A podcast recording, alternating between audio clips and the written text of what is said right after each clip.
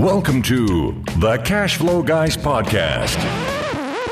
Welcome to the Cash Flow Guys podcast. It's another week, and you should know who this is. This is Tyler Sheff, and I am the co host of the Cash Flow Guys podcast. And yet again, Mike, we are on a streak. I've got you back out I'm of the here. friendly skies. You're here. He's here, and I didn't have to chase him this time. You actually chased me down. That's right. Yeah. That's because I've escaped the rock temporarily. I'm I'm in uh, I'm on the mainland, as they say. Yeah. Yeah. You got three places. I, I got to figure out which of the three places you're going to be at. it was hard. So I went to the cabin for Thanksgiving. It was hard to leave on Sunday, but my daughter was in Tarpon Springs in Tampa. So uh, she's here from Seattle. So I drove back from the cabin to spend some time with her. And then I'm here in Tarpon Springs uh, getting some housekeeping things taken care of with one of our properties that we own in our investment fund. Those of you uh, know that we bought a, a home that we're going to be converting, that we were going to be converting into an ALF. And uh, we've got a little change of pivot there. So I'm here in town taking care of that pivot, which is part of in part what we're going to talk about this week. How was your Thanksgiving, Mike? So I'm married now. We talked about that in a few episodes. It still Uh, makes me shudder when I think about that. That I know. woman. Me too. It's kind of nice saying that. Yeah. She's Yeah. my wife now. I should probably but, call uh, her and check in on her from time to time. It's like, you okay? if he's mean to you, just tell Uncle Tyler I'll come out to sort him out. She's caught the bug of cooking. I love Oh, it. I oh my gosh, yeah. So she cooked some Thanksgiving dinner. We met some friends. A big Santana band showed up in the living room and jammed, and it was fun. It was really cool. you know, it's funny when I get up to the cab, I always do all the cooking at home. And it's because Jill's a great cook, but I love to cook. It's a difference. I, for me, it's a passion. And, uh, so I do all the cooking at home. But when we're up at the cabin, Jill gets in this mood where she likes to bake. And we always have a fire going this time of year up there because it's cold. And by cold, for those of you in Ohio, I mean like, you know, 50, which is cold for North Florida. But um, I had my fire going all weekend and I've got one of those tripod things that goes over the fire. You can put a, a, uh a uh, Dutch oven on top of. Oh yeah. Oh my God. She made homemade banana bread from the banana tree in our behind our house in Key West. She made uh, muffins or biscuits, or whatever you call them. She made a huge pot of chili. Oh, it was on, and I I cooked the turkey on the grill. I slow cooked it in my big green egg for like all day. It was amazing, Mm. absolutely amazing. I think I gained ten pounds being in the woods. I had to come out of the woods just to lose some weight. Thanksgiving is my favorite holiday. It is. It's the only of it. holiday it's okay to gorge. Absolutely. I got to get have a, had to come back to civilization and have a come to Jesus. yeah. hey, Hey, my you, diet. you you touched on something that I find interesting, and maybe not everybody knows. So your daughter is a, a passive income convert, isn't she? Now. She is. Yep. She was a big time believer in landlords are evil and, and, you know, you should do whatever you can to help your tenants, which I still believe is true. Very uh, liberal mindset. And uh, now she's in a place in her life where she's 28 years old or coming up on 28. And uh, she's finding, as a landlord, she owns a rental property. She's coming to some tough realizations. Um, and not to go too far off topic what we're talking about this week, but it's important to understand that as things are going on in the world, guys, you may currently own rental property or maybe the house you live in. And if you ha- if you have, you probably realize your financial picture has changed recently. At least here in Florida, property taxes are skyrocketing. Pro- my property taxes on my properties in Florida across the board have gone up between 30 and 40%, depending on the property. I've got some unimproved land that went up 30%, and I have apartment buildings that went up 40%. Uh, insurance has gone up between 25 and 40%, depending on where you are and what your property is. My daughter experienced a 35% increase in her monthly mortgage payment for her rental property uh, because the taxes and insurance both went up this year, uh, which jacked up her payment. Now, that basically sucked up her cash flow. She was making $350 a month in cash flow, uh, positive. That's because daddy was managing it for her and she wasn't paying a manager. Um, well, and that only would have been like $150, $160 if there was a manager involved, but still, she was going to positive cash flow either way. She has been positive cash flowing. This change in pace has sucked up her cash flow. Now, daddy has resigned as the property manager because it's time for big girl, big, big girl to take over. I did it for the first year to show her the ropes. Um, got a tenant in place, and now we're at this juncture where you know, what do you do? The bill came in, it's $350 a month more to own the same condo just because of taxes and insurance. Fortunately, um, it, it's a condo that she bought to live in. So normally, guys, the guys have been listening to me for a long time. I always tell you, don't buy a condo as a rental property. My daughter did not buy this as a rental property. She bought this to live in, and then her situation changed. She broke up with her boyfriend. She bought him out of the condo, and then she decided to move to Seattle. Well, the market was continuing to appreciate. So she decided it was her decision to keep the place. And so far, it's been a good one. Uh, she's going to profit in about a year's time, about a hundred grand in equity since she's owned it. Not too shabby, but we got her a great deal, right? Uh, did the renovation on it, and she's going to come out of it about a hundred grand if she sells it. But it made sense as a rental, provided that the HOA didn't go up. We weren't really thinking too much about the taxes and the insurance going crazy.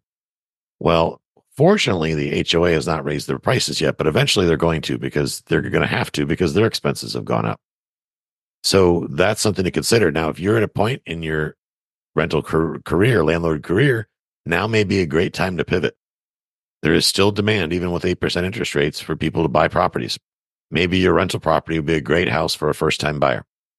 Um, Amanda is on the, the fence deciding whether or not she should sell this place or keep it. Now, the good news is she's got a three and a half percent interest rate mortgage. Oh, yeah. So that is cheap money. Uh, that mortgage is only a year old, believe it or not. she got that rate a year ago? Yeah, about yeah, a little over yeah, a little over a year ago. Well, oh, she got the tail end of it. Huh. Well, my lenders, Mike. oh, they took care of my daughter. So we, yeah, we used every possible resource we could. Uh, shout out to Lincoln Lending for hooking up my daughter with a great rate, um, a lot lower than it probably would have been on, on the open on the open market. But so now she's at the crossroads, right? What is she going to do? Which kind of leads us into this week's episode. We're going to talk about zoning, um, and we're going to talk about it from a perspective of what Mike and I have gone through with zoning. We've learned some valuable lessons, and we want to talk to you about those lessons because it's because of zoning that we too are at a junction where we had to decide do we want to continue with this particular property, uh, pursuing what is our right as far as zoning goes, what we're entitled to, I should say, uh, or do we want to pivot and move on to a, to a different project? So, with that, I guess we'll jump into that, right, Mike? Yeah, we've had quite a few zoning experts on, and boy, we learned a lot from them on some yes. of these podcast episodes a few months yes. ago. I forget his name. Um, but of course, once you get your hands dirty, and of course, more likely when you get your feet in the door in city council and you try to get things to move, you realize that things aren't as black and white as the law makes you think it would be, even with attorneys. Right. There's no better teacher than experience. And there is something called theory, mm-hmm. and then there's reality. Now, theoretically, the way the laws are written, we were within our rights to take that big house and convert it to a 14 bed assisted living. It's crystal clear written into the city code and the county code what we can do and as it relates to zoning with that property. Uh, so we bought the property. Before we bought the property, when we were in the due diligence phase, that's what I should back up. I reached out to people that I know downtown. One of them is one of the higher ups in the zoning division. And I said, I want to buy this property, but if I buy it, I want to make it into an ALF. And I see here in the zoning code, it allows for an assisted living home, a community residential home, which is more than seven to 14 beds. She agreed. I said, okay, so is, is that pretty cut and dry? She goes, yeah, it's really not a big deal. Mm-hmm. You just file an application, you ask for a conditional use permit, uh, and then you, then as soon as the board approves it, off you go. Great. With that commitment, we made a a decision to purchase the property. Then we find out that it's a little bit more complex than that. Mm-hmm. What we've learned, and we really can't prove, is that there is there is the, there's something called NIMBY, which is not in my backyard. Mike, you ran into that in your neighborhood in St. Pete. You, I know you're running into it in Salida because there's people going to be you know want to make changes in the Salida that the neighborhood's not going to support.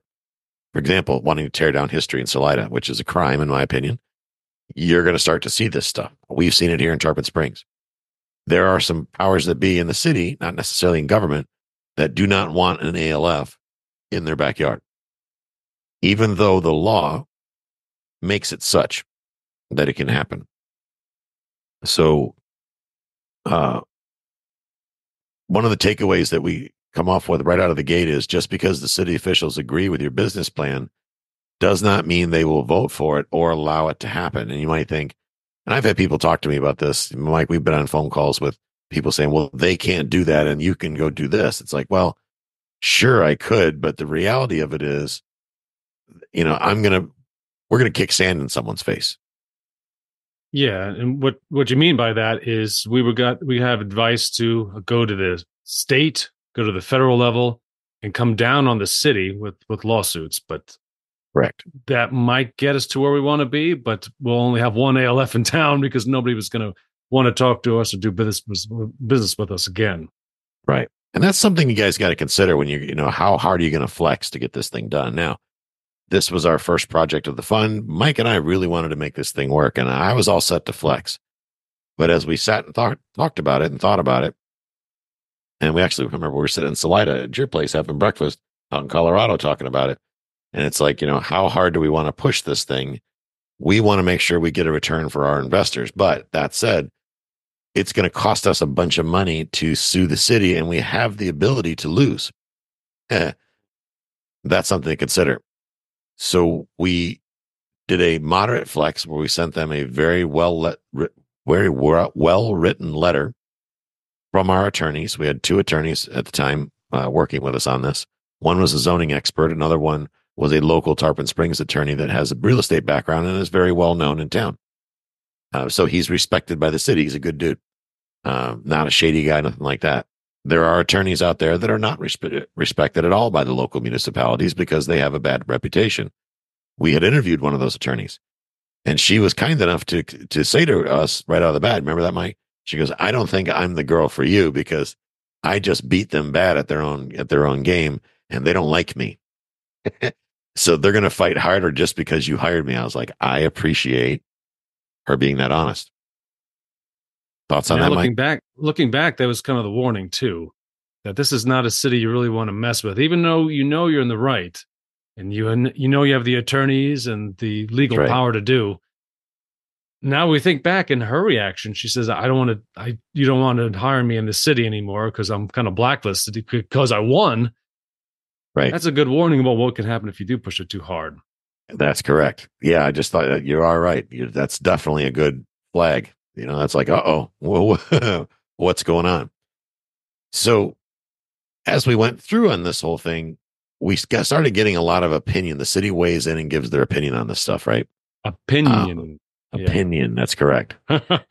uh, what we found out is that in a lot of cases, like for example, like the city attorney is not an expert in zoning.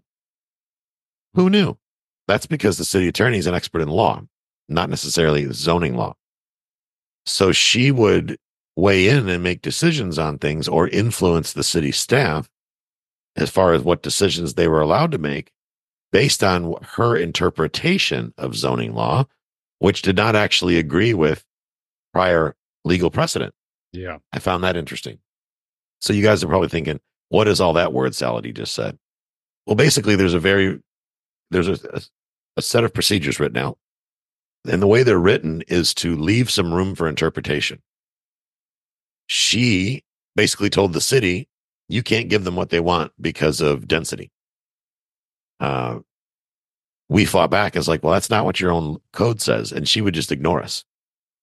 And when, anytime we talked about their density calculation, it fell on deaf ears. They would not even acknowledge it. Basically, what they're saying is, we know that we're stalling things and dragging things out but we're not willing to budge on this because we think zoning every time it's like during and back in 2020 and 2022 all you, you could end any conversation by saying you're a racist. Yeah. Remember that? It's like mike that was a rough landing. Shut up. You're a racist. Oh i'm sorry. I'm not a racist. I'm not. You're canceled. Yeah. okay uh. that's what was going on. So it became very very interesting for us. Every time we would we would find all this case law, all this reference, and in these letters that went back and forth, and the meetings and the phone calls that we had with the city, and uh, all the different members in the city departments, we it seemed like we were getting pushback at every single angle. Um, let's talk about the lessons we learned about overflexing as far as too much information. Yeah. So we're always a big proponent of hiring attorneys with experience. And so we hired a national attorney. Uh, she actually deals with international zoning laws in regards to assisted living, uh, other kind of group homes throughout the country. She educates other attorneys, and the city councils are basically about federal law, which is why we thought, okay, let's use her. If we have to, we can go to the federal level and sue, which we decided, obviously, uh, that's not the best route. But in her experience, the initial letter that she drafted to the city, because of her experience, she said, okay, well, we need to prove that our model is economically feasible. And if the city does not approve us, we can't operate it as a business. Well, that might have worked maybe in places maybe like New York City or perhaps, but when you're dealing with a small town, what we realized is we gave them too much information. As a matter of fact, we gave them ammunition because now we're the big corporation Right. and yeah and they didn't want to they didn't want to see that oh we they didn't it was they felt like it wasn't their job to make sure we're profitable which is true And Basically, what- unfortunately- Well, let me let me add one thing in there. What we were saying to them was, your law says it's okay to do a six bed without permission, but for us to do a six bed, we would have to lose money. And your community needs an ALF in a big way because there's a massive shortfall of ALFs. Um, so you're if we did what your law says we can do without permission, it wouldn't work, which is why you have a shortfall. So we need to do 14 beds so it's economically viable economic because nobody's going to do it unless it's economically viable, which is great advice from a legal perspective. But the problem is, we're not dealing with legal experts, we're dealing with regular people that happen to hold government jobs. There, there was no feel good in that. They just thought Donald Trump showed up to Tarpon Springs and was going to put in a high rise, which was not the case. Because we let that financial information out, they judged us based on that. hmm Yeah, now we were the bad people. So That's in right. retrospect, I mean, at the time we just took the advice of our attorney, which we always recommend, but sometimes you got to think about okay, that attorney's experience does it really apply to this small town? And more importantly, do we need to show all of our cards at once, which is I think was the big problem too. I think so too. It was great in theory, but in practice, it didn't work out to our advantage. Now, it's worked all over the country. It, this attorney has done this on several occasions, and it's worked very well when you can prove that the what the city wants you to do is not economically viable. It gets them more on board with the reason why you want to do things your way. Totally sound theory. But in this case, because I'm not saying we were blaming the attorney for anything, it's No. sound advice. It's just that it didn't work in this case. There's no sure way to get through any of this stuff, is what I, my big takeaway was. Yeah, because like we're leading on to what we're learning is that the city council is not necessarily going to follow their own rules and their own law. That's right. They're they're lay people. That's they're right. people just like you and I. And you know, if they've been working for the city, if they've been working for government their entire life, maybe they haven't owned a small business. They immediately see financial numbers of a business as the bad guy.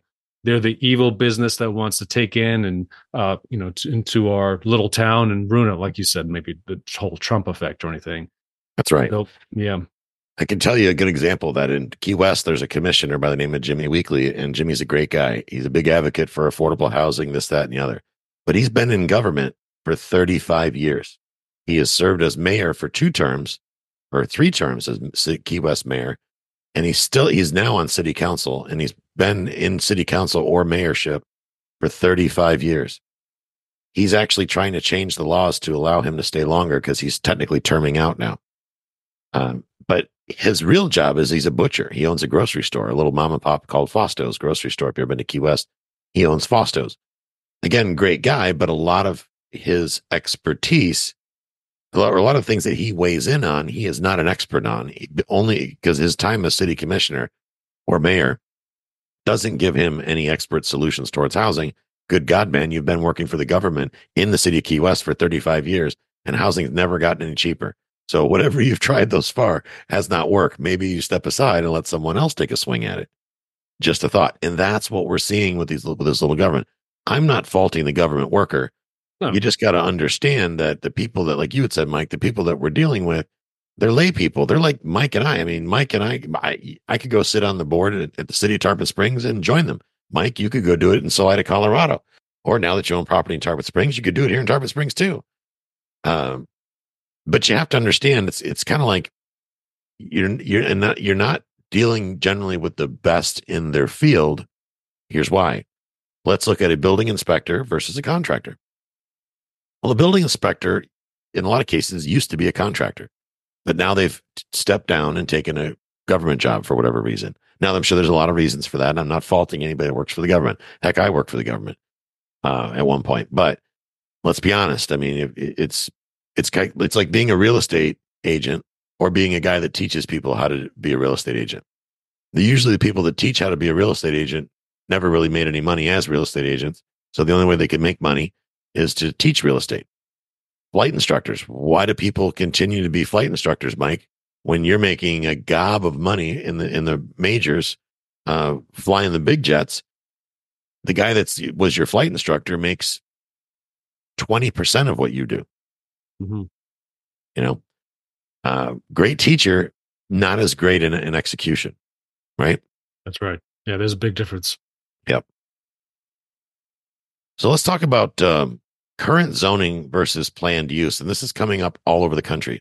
You have in your local area that you're doing business, your MSA, current zoning, the way things are now, the way the laws are. But understand in the last decade, many municipalities, cities, counties, states have what they call a future use plan in effect. Now, in a lot of cases, that has not come into effect yet. For example, in Pinellas County and in uh, City Tarpon Springs, it is still future because it hasn't come into play yet, but it will. Same thing in Monroe County has not down by the Florida Keys. It is coming. It's been written out and approved. It just not, has not taken effect. Usually what they'll do when they make these, these new rules, they'll put them in effect in like a year or two. That way, if there is discussion and things to fight over, they have that time to do it before it actually becomes law. Because guys, once, some, once something becomes law, it's very difficult to overturn that law. So that's why they'll announce these laws far in advance. Now, I'm not an attorney. This isn't legal advice, anything like that. But in a nutshell, that's kind of how this stuff works. So they are already the municipalities using this future land use to make determinations based on today problems. Which is, we went in thinking, well, if it's not approved, then that's not the law yet. So they can't use that as justification to make decisions. However, we go back to the whole these are lay people and they're very you know they've got their emotions behind them. They're they're uh, the planned use is their idea of how they want to spend the next four years in their office developing the city. Right. So even the city attorney brought up future land use, future land use. Like, wait, but that's not current zoning. But apparently, right. they can still use that idea of what they want the city to look like to implement their zoning decisions. That's right. They even went so far with us to say, well, this property will fall within the historic district once we have it established. Yes. What yeah. do you mean once you have it established? Well, it's about two years away, but why are we talking about something that may or may or may not happen? Because this had not been voted into law. That's just something they're working on, like a pet project. Well, if I get my way, it's going to be future. This is going to be the whole the new Hist- Town Historic District two years from now. It's like, well, that's like saying I may grow a unicorn in two years. Therefore, I'm going to buy all my future hats with a hole in the middle. Whoops. I can't understand why my hair, well, if I had hair, why my hair get wet when it rains. That's because I never grew that unicorn horn to plug the hole. uh, one other thing that we came across that I think it's important to mention because this one kind of shocked me how much of an impact it had. And it was basically the big argument they had, and that's density. Hmm. I'm like, Jill, this was this one. If Jill listens to this episode, she'll be like, ah, geez, because Jill became an expert in density. yeah. This was Jill's hot button because based on the city's density regulations, they do not apply to that property. They basically unwound the way their code is written, they unwound their argument about density. The city acknowledged that Jill was correct. Yes, we understand she's correct. And we understand that we can't even really enforce that part of the law. but we're still not going to give you your conditional use permit either Yes. way. So after all that, they basically came back with sue us. And if you do, we'll fight you. And if you win, then yes, we're going to pay your legal fees. But if you lose, you're going to pay our legal fees. And now, guys, this is the tough part. Mike, you and I had a lot of conversations about this. I've killed one or more than one bar tab on the, on this topic. I can tell you. Uh, I sat down, you sat down, and we've talked to some of the foremost zoning experts available. Fortunately, in most cases, that was over drinks or dinner somewhere on our own dime, and we didn't have to pickpocket the investors for the advice we got. And we had to get legit on making a decision that made sense with what's best for our investors and us because we're in this together. How much is it worth winning this fight? And at the end of the day, with the density consideration, basically said that uh, it proved that the city doesn't even understand their own laws. Number one, hmm but uh, if we fought this, we had a 50 50 shot at winning because the only person who's going to weigh in on this would be a judge. And the, our attorney reminded us that the judge, she guaranteed us, is not going to be an expert in zoning. That's right. Yeah. So we're going to have to make a compelling argument based on what's rational when the city is une- unequivocally fighting this on every nail, every every avenue. So in the end, guys, we had to make a decision to sell this property, even though, yes, we could push and potentially win 50 50 shot. But if we don't win, we could waste a year or two of time. That's lost revenue. We could lose legal fees, which on the front end, our legal fees weren't all that bad. Uh, but they could get a lot worse. You get into federal court and you start suing for fair housing and things like that. Your $5,000 attorney fees wind up being $50,000 attorney's fees. I, we were not in a position, Mike and I, to invest our investors' money unwisely. And uh, we believe to do so would be irresponsible. And being a good steward of our investors' capital, we decided it would make more sense just to stop what we're doing and sell the property. Here's the why I say this. I've always told you guys from day one, this is the way I was taught. It stands true today. You make your money when you buy. Now, we have this property listed. We, we bought it for $325,000. We just put it on the market at $525,000. Will we get $525,000? No, probably not. But we're going to get more than $325,000.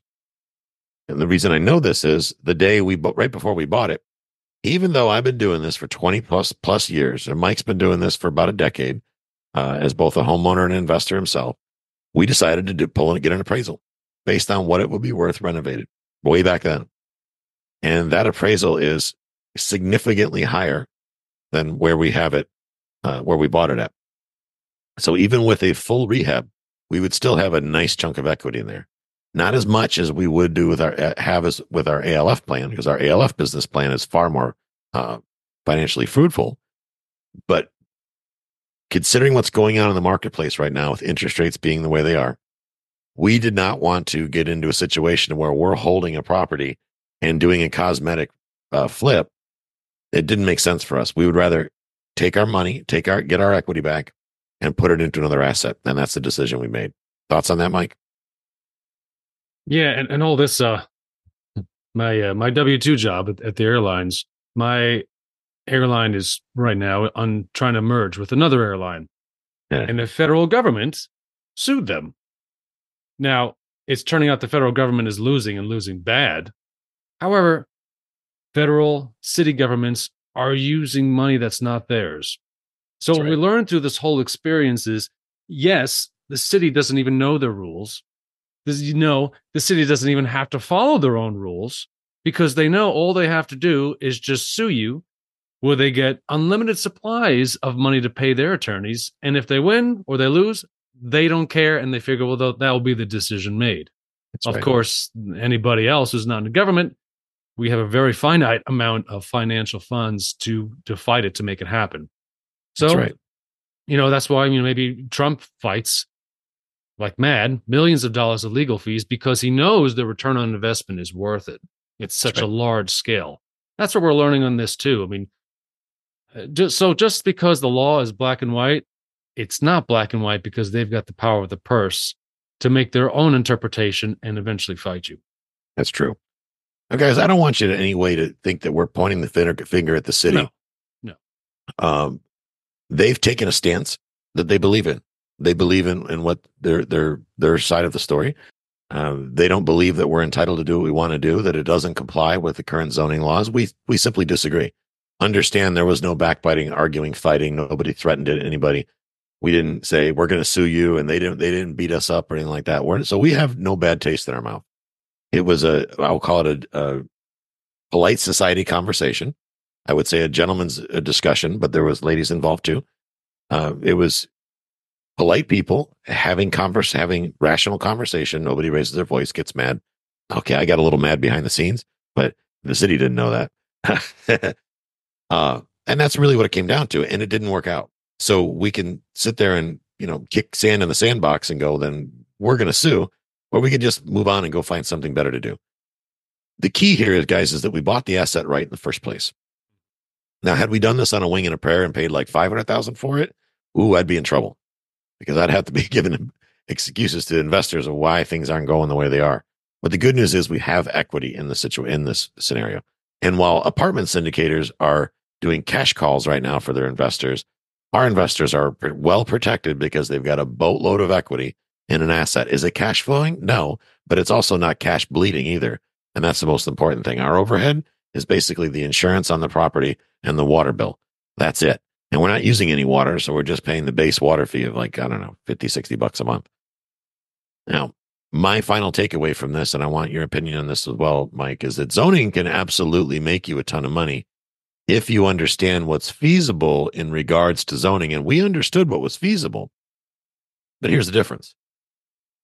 There are two types of uses or, or that are available. There's permissible use, which means you can do this without our permission. And there is conditional use. Now, on this particular property, the permissible use was to use it as an assisted living facility, provided there were six or less residences living on the property. So we could right now make it into an ALF, six beds or less. The problem is it's a huge house and it's overkill. Six beds or less with the rehab that we'd have to do to make it an ALF, it wouldn't cash flow appropriately for what we want. Uh, conditional use is when you need the government's permission. They're like, we'll, that's kind of like, hey, maybe we'll consider that, pitch the idea, but know that we can say no. So I put way too much weight on the city employee downplaying the importance of the conditional use permit. Uh, and, and based on that, you know, we got egg on our face, well, not to some degree, not really, but they said no because for whatever reason, they just were not having the 14 beds. Uh, and, and that's really the end takeaway. Do you need permission or don't you? The goal in this and where you guys can make money is on every property you look at, look at the zoning and look what's available under permissible use. Forget about conditional because conditional, I mean, again, as we learned the hard way, you need permission, but look at permissible. I'm seeing properties in my own town of Tarpon Springs, even though I shouldn't even call this my town anymore. I live in Key West, but there is a zoning designation for vacation rentals. That's in the future use plan.